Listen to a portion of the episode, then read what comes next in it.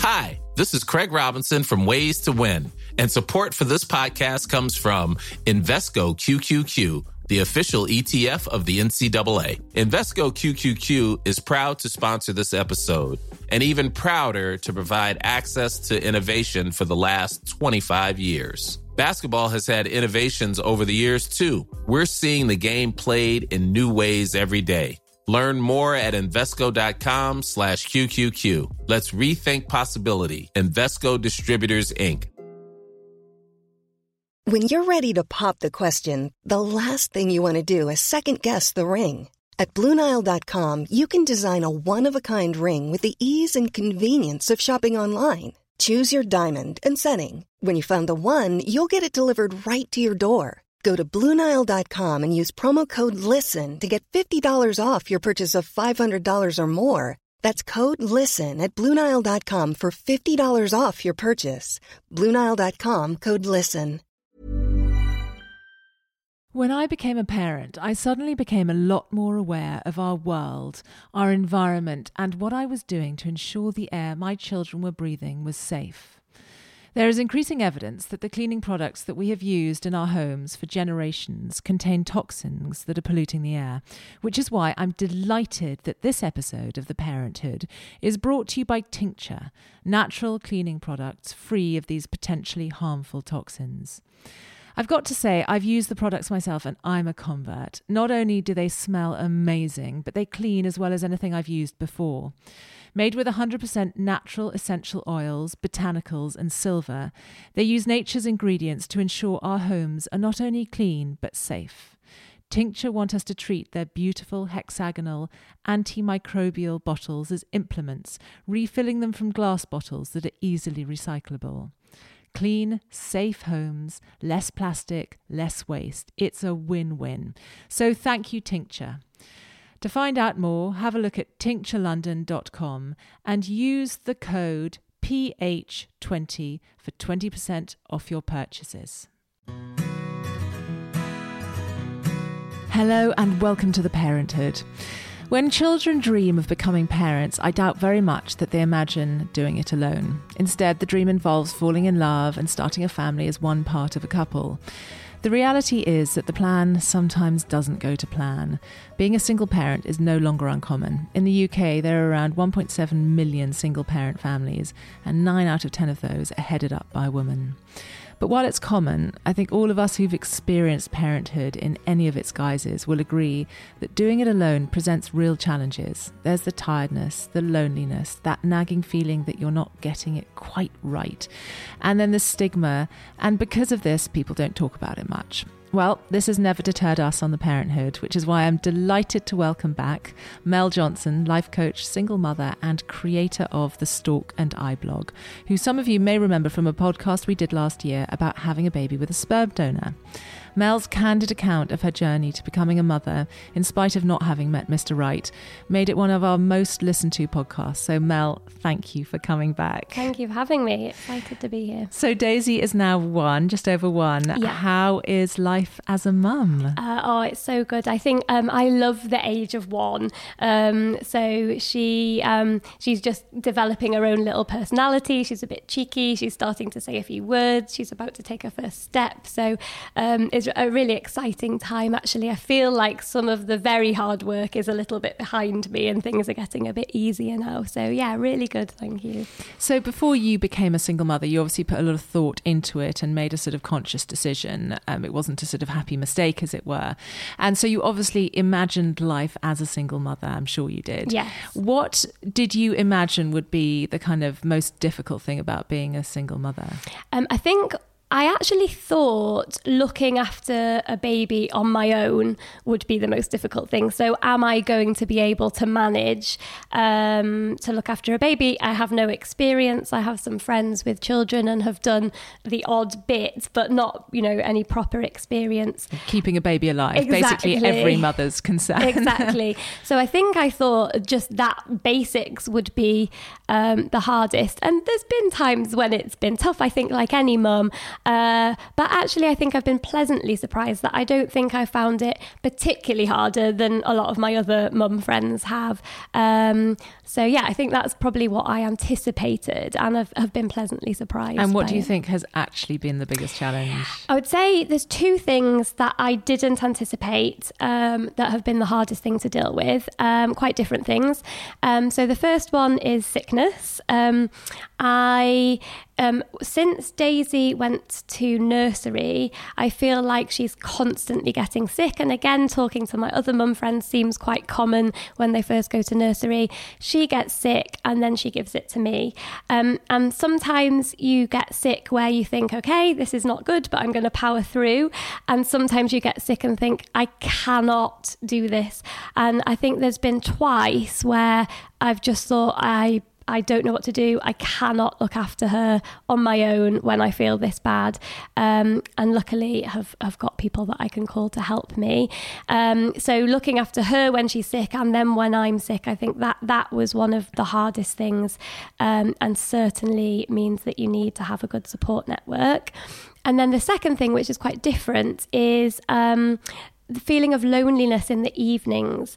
So in the day, particularly when I was on maternity leave, I had a brilliant social life. I was out with all the other mums. We were doing classes and coffee and uh, very, very social. And actually, by the evening, I was quite tired and uh, was quite happy um, spending some time on my own. It changed for me when I went back to work, in that um, after work, I would get Daisy from nursery, do the evening routine, put her to bed, and then I'm on my own.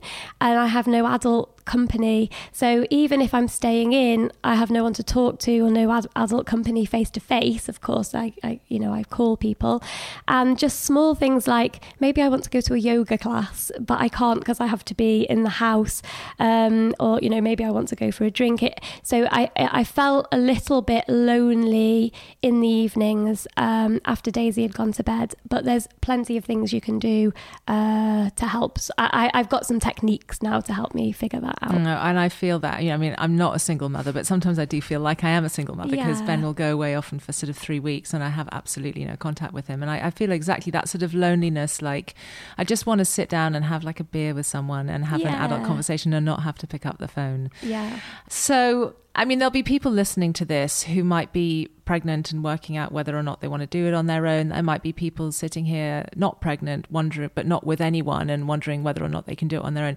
What would you say is important to consider when you're making that decision about whether or not to become a single parent? So, personally, for me, the biggest thing is your support network. Um, so, um, I was very lucky that I 100% knew I wanted to be a mum um, and just needed to think, okay, what is the right thing for me to do? What is the right path to follow? I think people are in a more difficult situation where they're not 100% sure if they want to be a mum if they're going to do it on their own they only they think maybe they only want to do it with a partner that's a more difficult situation um, in terms of doing it on your own, for me, the biggest thing is support network. So, really understanding who you've got in your support network and really what they're going to do.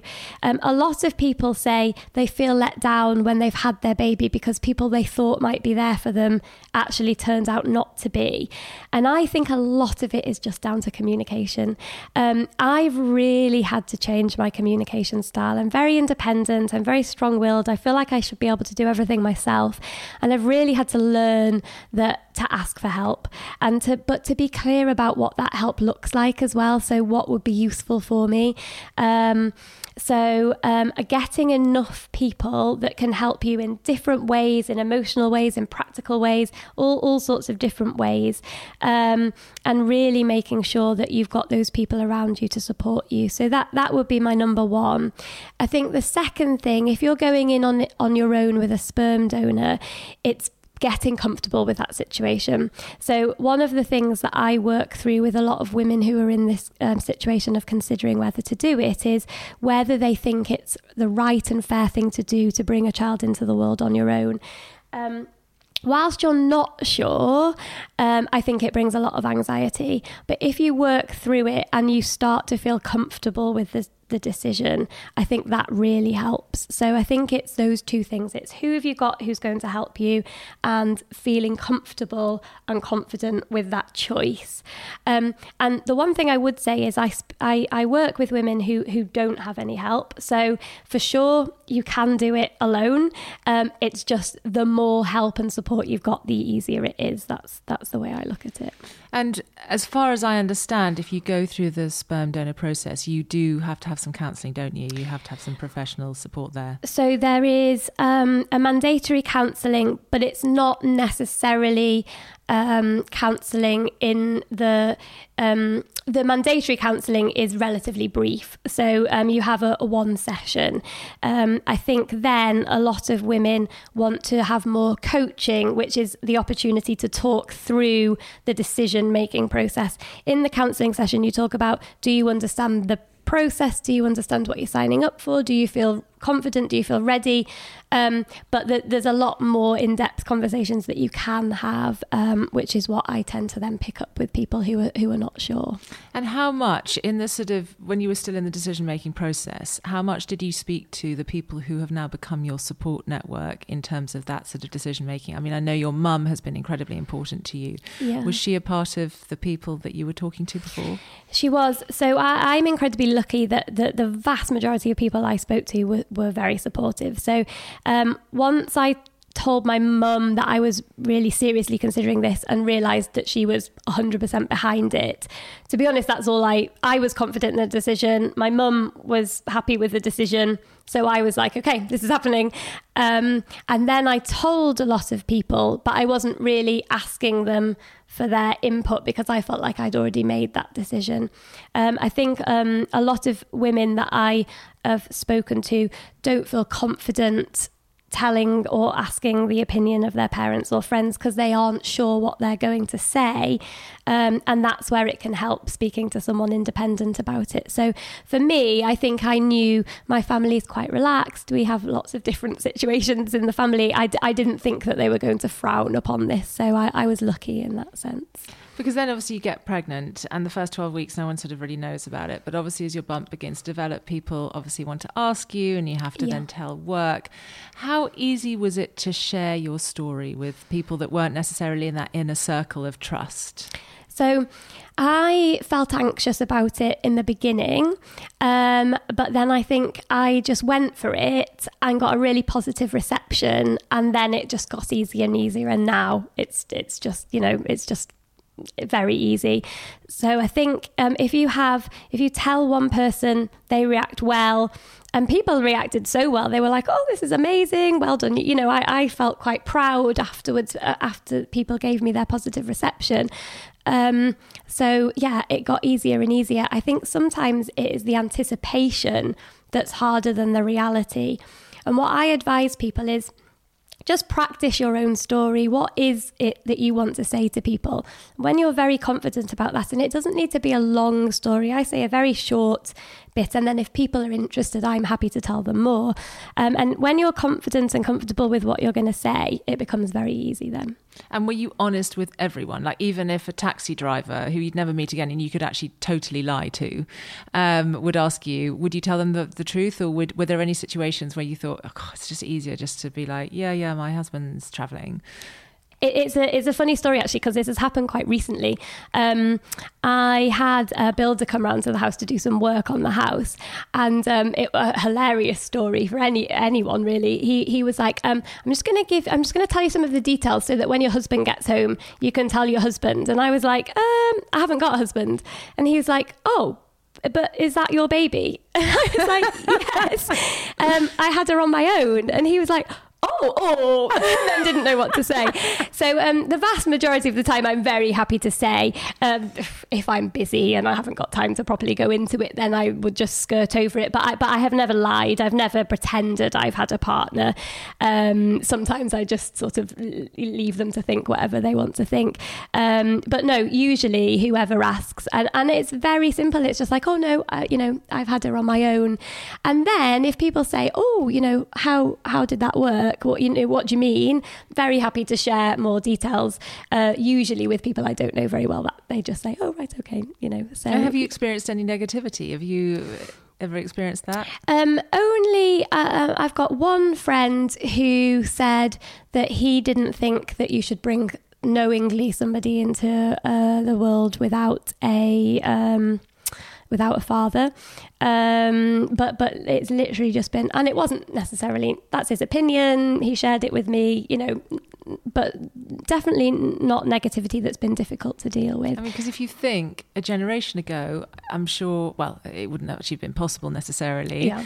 But you know, having just having a baby on your own in whatever circumstances was was very much Frowned frowned upon. upon. And a, t- a generation before that, you know, people would go to all sorts of extreme measures to either you know to do something about it. So it is And, amazing. and do you know what's really interesting? Quite a lot of the girls that I've spoken to um, have been really pleasantly surprised that their grandma has been really supportive. So I think they've thought, because in generations gone by it, it wasn't really the thing, the done thing, that, that perhaps their grandparents would frown upon it. And I know a lot of girls have struggled thinking, oh, what's my grand going to say if I tell her? Um, and um, have actually told them, and their grandparents have been hugely supportive. Uh, unfortunately, my grand's no longer with us, but I know that she would have been supportive because she was very open-minded. Um, so it's nice that that a lot of people who you perhaps think wouldn't wouldn't approve of the situation actually are supportive if it makes you happy. If you're set up, if you're if they think you'll be a good parent and they don't want you to miss out on that opportunity, I think most people are supportive. I've got to say, if someone I didn't know that well, or someone said, "Yeah, I'm doing this on my own," I'd be like, "What an awesome person!" I just think it's such an amazing. It's brave and it's ballsy, and I don't mean that in a sort of bad way.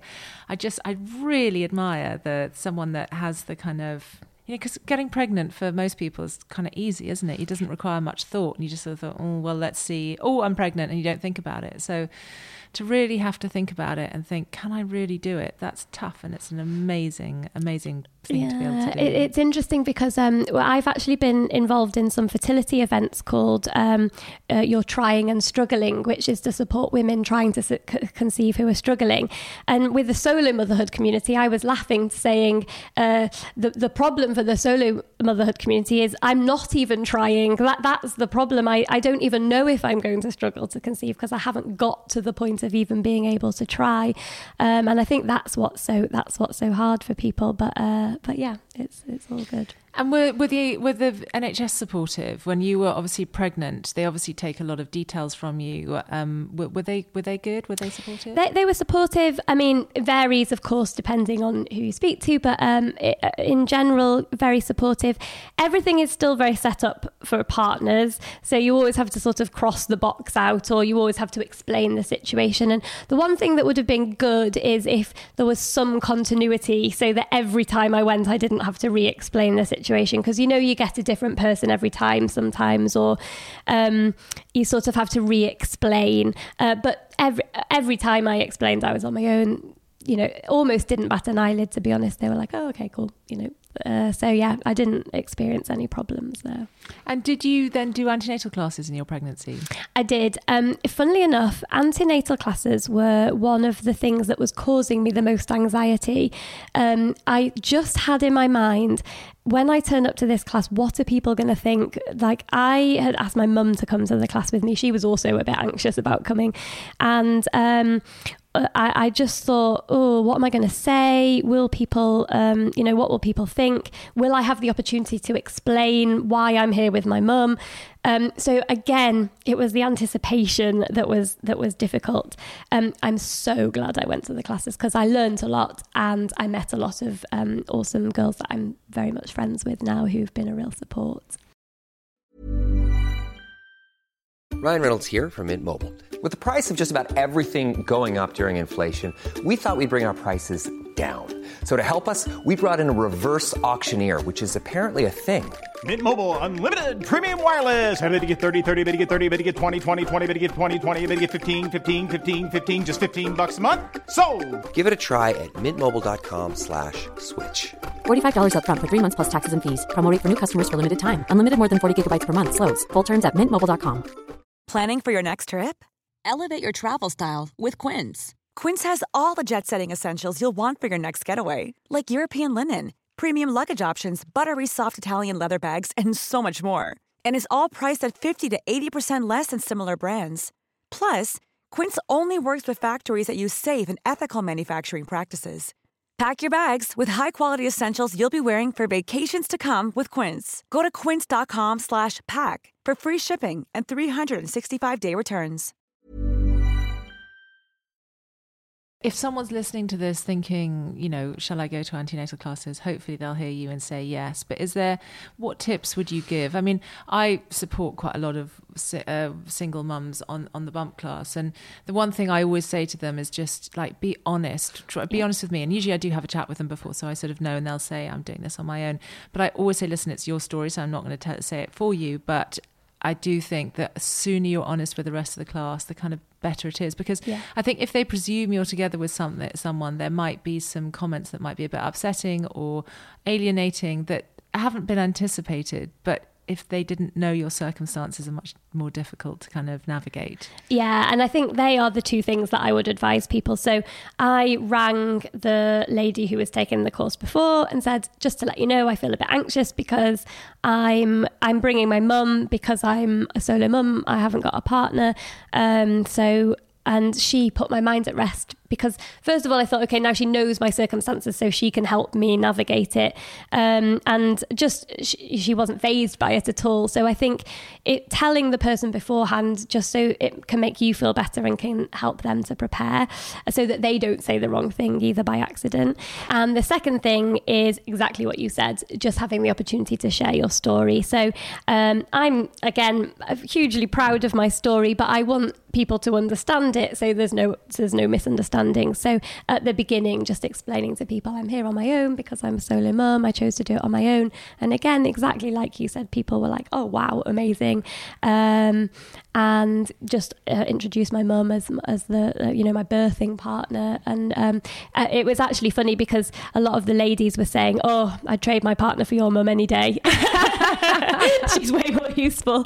Um, so and and now I have a, a group of great um, friends uh, with kids the same age. So yeah, I definitely recommend going. Yeah, I mean, talking. I've talked to a few um, women who've been on the bump class with single mums, and they've said that, you know, that that bond has been particularly strong um, because I think if you're honest with someone, you kind of floor them with your honesty and they're honest back and it yeah. immediately breaks down this sort of barrier of kind of being strangers which the english i think in particular have a bit of a, a problem with or the british and um, i've definitely noticed in those groups that there's been a sort of real bond uh, amongst the girls and you know that honesty too is only going to increase once your babies are born. I always say to the to the girls as they go away, I'm like, please try not to be perfect, and please try not to be perfect in your WhatsApp group. The, the kind of text that goes, oh my god i feel like the worst mother today because i did whatever whatever. Is so much going to be so much better received than the text of look at my perfectly turned out child and look how skinny i am back in my jeans. You know the moment you expose your vulnerability people will just love you for it yeah. and you'll kind of bond.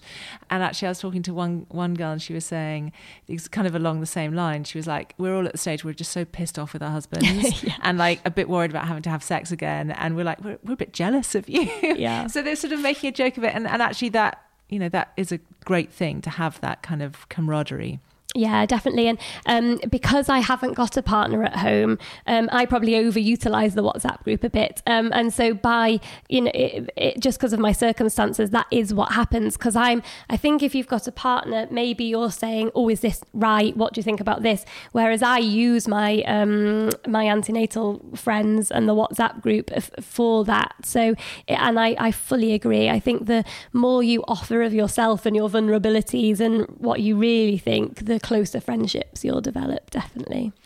And then in the sort of lead up to the birth, I mean, you mentioned that your mum was your birth partner. She came along to the sort of antenatal classes.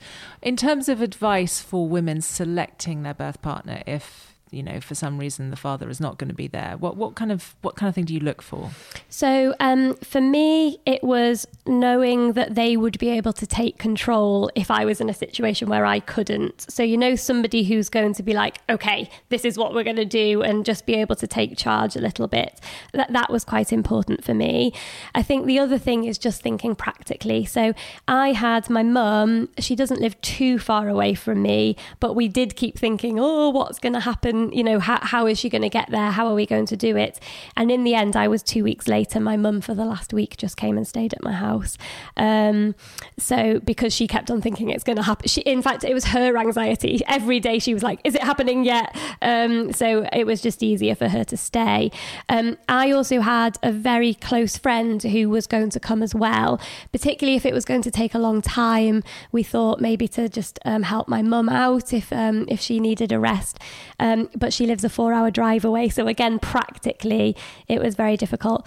Um, but um, I, as soon as I went into hospital, I texted her and she sorted out her life. And then um, she had been planning for a, a long time what's going to happen when I get that message, and you know had sort of thought about backup childcare plans, etc. So I think if you can have a person who's going to be with you and then maybe another person to, to help them. Um, and but also someone you just want to share that moment with because you know when my daughter was born um, me and my mum were there together. My mum held her um, for the first time. And you know just someone that you want to share that with i think is important as well. and well. i think people often feel a bit guilty about asking someone just saying god that's a big ask. But i've got to say you know i've been a birth partner for my sister and she has been for me kiara. And, and both sort of slightly un- unanticipated. Our husbands weren't there when our babies finally came. Mm. but for me certainly was an amazing experience. And god if anyone said to me would you consider being my birth partner? I would consider that like the biggest accolade anyone has ever given yeah. me. And and I found this in in all sorts of areas where I've thought, oh, how can I possibly ask this person to do something? And they've been like, oh, you thought of me when you want help to like people like being needed and wanted and the pe- the person you think of when you want help. So I found the same thing. I think it's also brought me closer to people when I've again showed maybe a bit more vulnerability than I usually do and said I need your help with this and I've chosen you. You're the person who I think would be best for it. Um, yeah, I think it's um, a, a huge honor. People seem to have felt like that. So obviously then when daisy came home you were really happy and excited to finally have this baby that you wanted so much i mean i think for every mother being at home alone with a baby is isolated and challenging. Was it more difficult than you anticipated, or? Um, I, I didn't find. I think, like I said, when I was on maternity leave, I actually found it a bit easier. Sometimes it's hard, isn't it? Because I'm looking back, and uh, maybe if you'd asked me during the time, I'd have a different answer. But looking back, um, I there was times where you just think, oh, how am I going to get through this day? I'm so tired. I've not slept, and I think the thing for me was more that, that again the nights when Daisy was young. So I was breastfeeding. I would be the one constantly getting up, and it just felt it started to feel a bit relentless. Where you know when is it going to end that I'm actually going to get a full night's sleep. Um, I had a turning point at six months. Um, that Daisy wasn't sleeping well at all. She was get I was getting up two or three times in the night, and one of my friends said to me, um, "Why don't you use a sleep coach?" And I was like, "Oh no, I don't. I don't need to use a sleep coach." And they were like, "Well, you kind of." Don't seem to be, you know, you could be sleeping through the whole night. Um, and then I think I had another bad night and thought, you know, I think I am going to um, to, to look up this sleep coach, and um, amazing. And again, when I talk about support network, again, I think it's like who who could who's in your wider network. Um, so uh, Hannah Domini, she was by Skype, um, and I just needed that reassurance of what you can read a book, you can ask people what they've done, but for me, I just needed a person saying, "You're doing the right thing. Don't worry. Keep on going." And um, it was honestly the longest, hardest week of my life. I had to dig very deep to get through the week, but with her there helping me, um, I got through it, and now I'm reaping the rewards because Daisy sleeps 12 hours every night. I put her down at quarter to seven, she wakes up at quarter to seven. Mm. Um, and so for me, that was a real turning point because then I wasn't tired because I was getting a good night's sleep, and then everything is more manageable when you're not tired. Um, so again, I think it's like looking what help you can get What do you need? Uh, you know, who can support you to try to get through it? Uh, but that was a real turning point for me for sure. Yeah, I, I hear you. I remember when Ludo was a month old, Ben went to Ethiopia for two weeks. And so basically, I was on my own for two weeks. And mm. I just mm. remember thinking, I was at that stage where he was like feeding every two and a half hours, mm. all through the mm. day, all through the night. I was like, I can't do this. I've done a month of mm. this.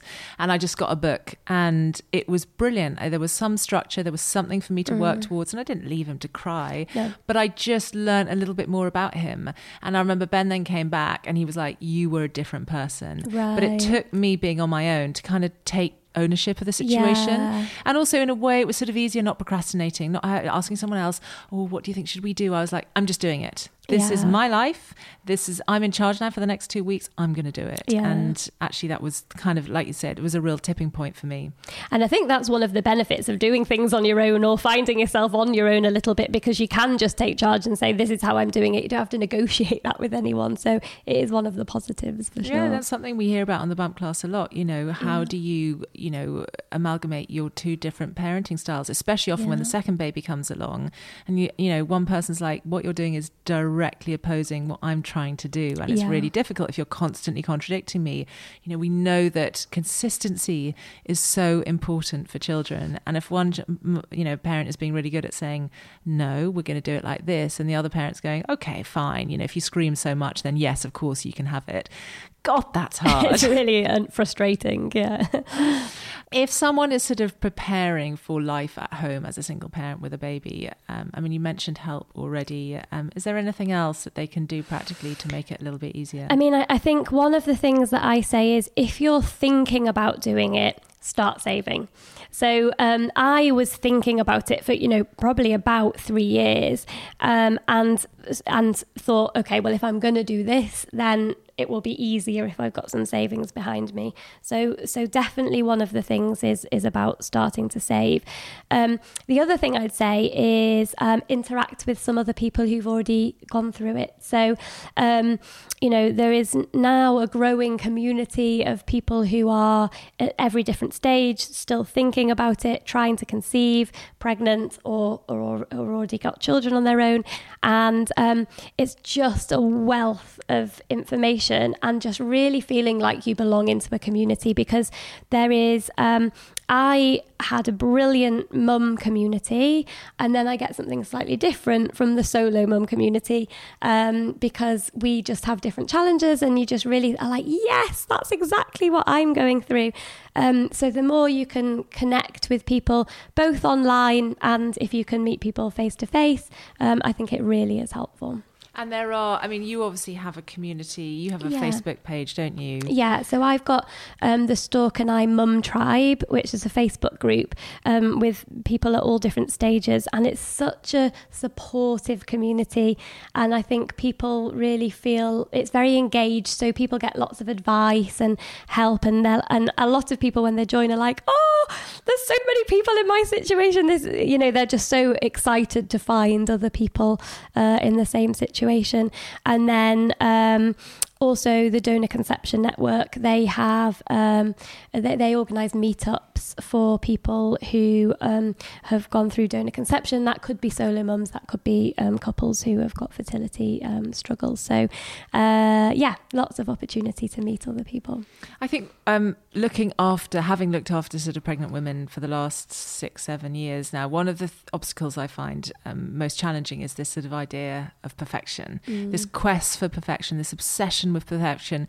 The idea, too, I think, especially if conception or getting to the stage of having a child hasn't been as straightforward as you imagined, that as soon as that baby's there, life will be perfect. And mm. we all know that it isn't. Mm. It rarely is. Life is ever perfect. But also, I think we also learn that perfect life is boring. It's the mm. imperfections that make life way more interesting. Yeah. Um, but I think, obviously, for sort of solo mums, potentially that is a harder one. You know, you see all these lovely family photos of two parents and a child, and that is yeah. very much kind of drilled into us that that is what a family is. Is that something you struggled with? This sort of letting go of what you imagined? I think I, I that's what I worked through before I embarked on the journey, if you like. So I, I, I didn't struggle because I'd already gone through all that and, and worked it all out and let it go. Um, and what's perfect for me is my situation. And that's what i strongly believe. It you know everything happens for a reason and everything has worked out for me very nicely. And um, i that is my perfect situation. And um, what i worked through is um, trying to let go of comparison. So it's very easy to look at other people and think they've got the perfect situation. But actually, when you speak to people, no one's really got the perfect situation um, particularly on Instagram, it's very easy to think, oh, look at them having the perfect family life. Um, the more you speak to people, and again, you're honest with each other, the more you realize the perfect family life. That's a one instant that was captured on a picture, but there's lots of other stuff that is challenges. So for me, it was really letting go of comparison and just focusing on myself, my situation, and making the best of what I've got and, and setting up um, myself the best I can. Um, and that really helped. So it's very rare. There's occasions when um, I've thought, oh, look, they've got a lovely perfect family life, as I'm sure a lot of people do. You know, if you're having Whatever an argument with, yeah, yeah. or you're frustrated with your partner, probably, you know, lots of people look and think, oh, look at them. Um, so it happens now and again. But one of the things I say and the advice I give is don't um, compare yourself, join in. So I've got lots of friends where I'm part of that family. So I don't see them, I'm not jealous of their relationship, I'm muscling in on it. And um, I, I, I think I've got sort of maybe three couples who have got children who I, um, I'm part of their family, and, and so is Daisy is now as well. And I like to look at it that way instead of, tr- of the comparison thing. So. And actually, I guess in a way, you know, if someone had said to you, age 20, do you hope in your 30s that you'll meet someone, fall in love, and have a child? And now you look back, and if that had happened, you wouldn't have Daisy. Exactly. You wouldn't swap her for the world. Exactly. You know, she wouldn't exist if the kind of imperfect situation hadn't materialized. Yeah. And ex- so I would never look back and want anything different. And now I just look forward and think, okay, well, let's see what, what happens next. So, have you thought about? Well, I know you have because we talked about it before. But um, talking about um, Daisy, uh, talking to Daisy about who her father is. Um, Have you thought about how you're going to do that? And have you had questions? I mean, often, you know, it's children that ask the most awkward Yeah. questions. It's not necessarily adults. And have you had to negotiate any of that yet? I have. Um, so I've given it a lot of thought actually, and there's loads of resources out there to help you. So um, I'm starting off talking just in general about diversity. So I've got I've got a book called The Big Book of Families, and I think it, uh, to be honest, I think it's brilliant for everybody. Um, and it looks at all the different family circumstances and just helps to reinforce to children that it isn't mum, dad, and baby. There's lots of different families from different backgrounds of all different circumstances. So that's one of the things I want Daisy growing up knowing that um, that there's a diverse, um, you know, look at families. Um, then the second thing is telling her her circumstance. And um, I've got a couple of books already to help do that. So um, I went on a really interesting webinar where they said, you can't, there isn't a one size fits all for telling your child because it depends on your child and it depends how you best communicate and what best works for them. And I, I, that was a real eye opener for me. I was thinking there's probably a perfect formula.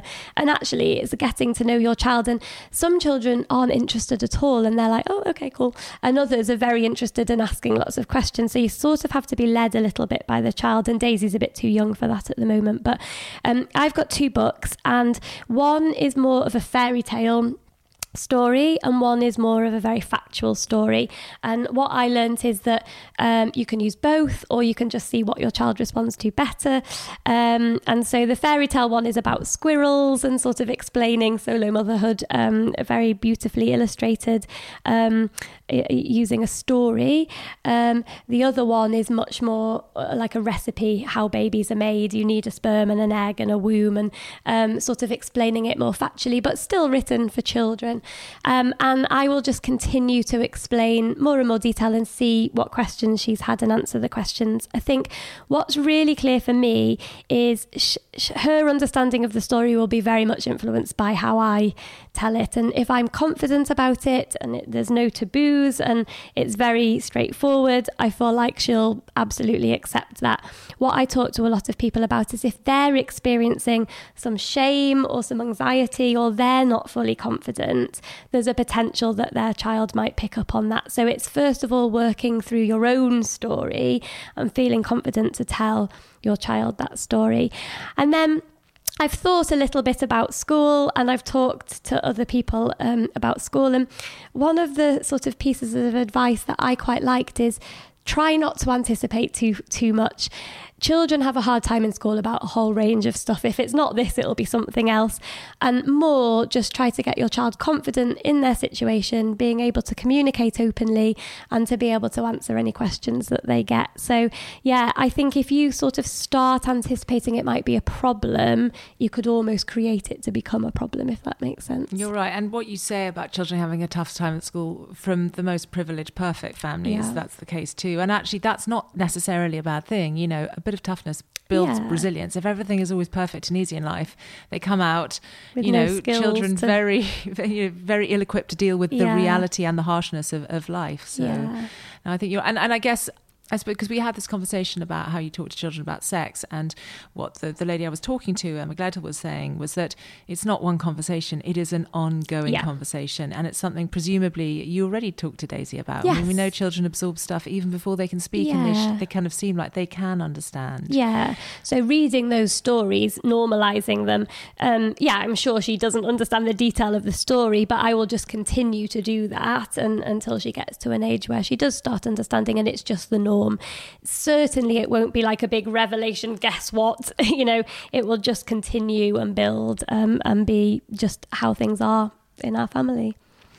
And then, from your point of view, kind of going forward, uh, is sort of a man a, a, a part of the plan still? Is that definitely um, so that that's what i've always said and again why i found it quite easy to make the decision because i think some people are thinking okay i'm just going to give up on the idea of finding someone and and it's quite difficult to give up on that idea and take this new path instead. And i always said i'm not giving up on it i'm just pausing it for now and then i'll i'll carry on. And actually i, I caught up with one of my male friends uh, earlier in the week and he was like are you mad? I read somewhere that you went on a date when daisy was 12 weeks old. And i was like i did. And he was like 12 weeks and i said it was brilliant. It, it was we just went on one date you know the, the, it wasn't a connection. But I was out with an adult talking about adult things, drinking a glass of wine, and I was a bit like, oh, this is amazing. and it's just actually what I needed. And lots of women are like, no way, I would. uh, And it's just personal, um, you know, for you.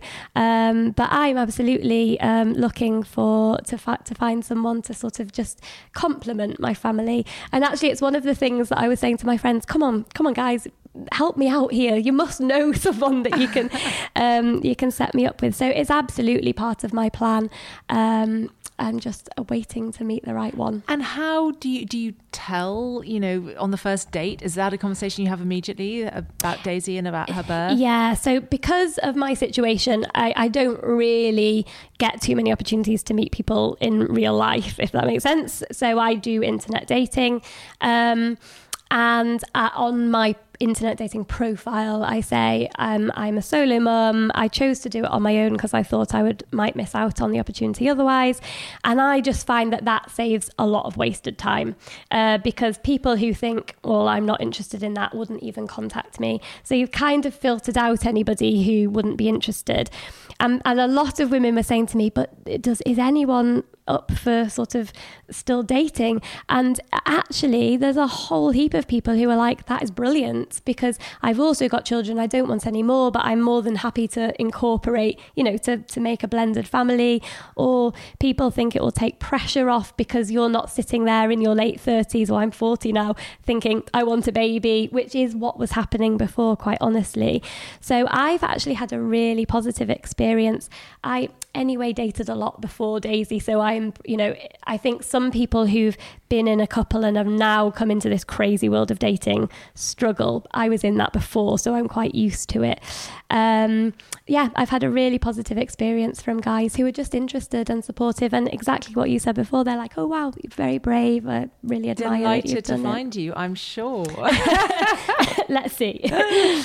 um, and I'm aware that there'll be people listening to us that aren't necessarily considering being single mums themselves, but maybe a friend or a relative is going making that decision, and they're sort of working out how they can support them. So, for people like that who are listening, what what would be what what kind of friend or re- relative do best to support someone who is sort of in this decision process and then kind of goes forward to do it to have a baby? So the main thing for me is ask the person what they need from them. Don't make any assumptions because I actually wrote a blog post of what not to say to somebody because I had people saying, "Don't worry, you'll still be able to get pregnant. You've got lots of time. Um, I'm sure the right guy's around the corner." Um, and trying to be supportive, but just saying the wrong things where I was like, "Oh." Um, so um, my main advice is ask them. Just be really honest. Say, I'm not really sure how best to support you, but I really want to be there for you. You know, um, uh, how can I help? Um, and uh, I think connecting you with other people in the same circumstance, if you can, is great because trying to um, trying to compare situations sometimes can be quite frustrating. Whereas if you are speaking to someone who's been in exactly the same situation, it, it can be really useful. So, yeah, don't presume, just ask and communicate. And I guess picking up the phone too. I mean, we mentioned how hard it is to go to go out in the evenings. Yes. And um, I often find, you know, people communicate by WhatsApp and by text Yeah. so much and email these days that actually speaking to someone on the phone is, is becoming a bit of a rarity. Yeah. And I have a handful of girlfriends who, after the kids have gone to bed, I'll pour myself a glass of wine and we'll have a chat. It's over the phone. It's not ideal. It would be better if it was face to face. But if that can't happen, then actually sitting and chatting to someone on the phone is actually a really nice thing to do. And I kind of think in this 21st century of communication, we often forget about the humble phone conversation. We do. Sometimes when people phone me, I'm like, is everything okay? And they're like, yes, we're just phoning to see if, you know, how you are and have a catch up. I'm like, oh, okay. because, it, because it does become a bit more rare. And I think, um, I think that it's really good advice to people. Pick up the phone. And if you do live close, go round in the evening and have a glass of wine. And um, you know you can't necessarily go to a pub or go out to a restaurant uh, but actually popping over and having a drink or even a cup of tea Yeah. um, that's if people have dropped in on me on the evening or they've sort of reorganized plans and said we'll come to you. We can do nothing. We can watch a movie. We can have dinner. Uh, th- that's really helpful for me when when i can entertain in my house um, so that's yeah, I mean, I definitely found when Ben was away so much, I'd often get, I had like a group of five girlfriends, and like I'd do a rotation that someone was often with me for that kind of dinner and bath time. So that afternoon, when the kids are often a bit more tired, and then we give them their tea together, and then they'd bring around their pajamas, and we'd like put them in the bath together. But just that, then it's just like you said earlier on, it's that end of the day that is often the hardest, and you just want Yeah. someone there. And actually, for the children too, having someone else there is really fun, so they tend to behave a little bit better, and it's just a much more rewarding day, isn't it? And I've had the one of the biggest gifts that ever happens is if someone's come round, you've gone and done bedtime, bath time, come down, and they've just tidied up the toys, and you're like, oh, the house looks good, thank you so much. So just little things like that is um, is also really nice. Oh, good. And I mean, um, would are you thinking about baby number two? I mean, that's a whole new kind of realm, and we do a, a, an adjustment course between baby one and two on the bump class, and I'm so aware of what a big, it's more than 100% more work. Yeah, I definitely haven't ruled it out. So it's still something I think about. Um, it's something that causes me some nervousness about, you know, coping with two. Um, so yeah, I haven't come to any conclusion really. Uh, definitely, it's not ruled out. Well, it's been so wonderful chatting to you. I could literally sit and talk to you all day. You're one of the most open um, and engaging people. Oh, um, thank you. So thank you so much. And you obviously do, you've got the Stork and I blog, but you also run uh, antenatal classes specifically preparing people for solo parenting. Yeah, so one of the main things that um, women have talked to me about is being nervous about going to antenatal classes. So, what I've done is I've set up a remote antenatal class which doesn't cover any of the traditional things. It's absolutely complementary to a traditional antenatal class, but it's just to talk about those unique things for solo motherhood. And the idea is that you do it before you go to an antenatal class, and it just prepares you and gets you a bit more confident to do the antenatal class. So we cover things like who could be in your support network, sharing your story, um, how, you know how to choose your, your birth partner as a solo mum. Um, yeah, so it's really complementary, and people are really finding value in connecting with other pregnant ladies from around the world, actually. So um, people dial in from all over. Um, yeah, so and, and we're just evolving as people have more specific questions. We incorporate that in, uh, and everyone has an opportunity to just talk about anything that's causing them anxiety. So really supportive community. and for great. people before who haven't got to that stage yet, you do coaching to sort of help people reach a decision and just make sure they've Yes.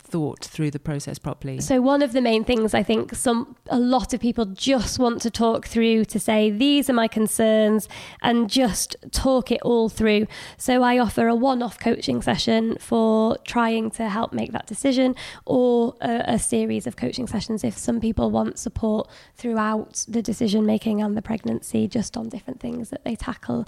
Um, yeah, so offer offer a range of things. And all of this can be found on your website, which is thestorkandI.com. Com. Com, Perfect. Um, and then on Instagram, you're on Instagram as well. I am. I'm um, the Stork and I with underscores between the words, unfortunately. Okay, well, have a look on my Instagram and you can always Yeah. then click on, on Mel's Yeah. Instagram. Well, thank you so much. Thank you. Thank you all for downloading another episode of The Parenthood and thank you for your support so far. We feel very lucky to have such a large and enthusiastic following. Remember that by subscribing, rating, and reviewing us, it boosts us in the charts and helps other people to find us. Do also follow me on Instagram. I'm at marina.fogle. I'll be posting a picture of Melon and me today and also links to her Instagram. You can also find out what we're recording. Let me know there also what you want to hear us discuss next. But in the meantime, thanks for listening. And from Mel and me, goodbye.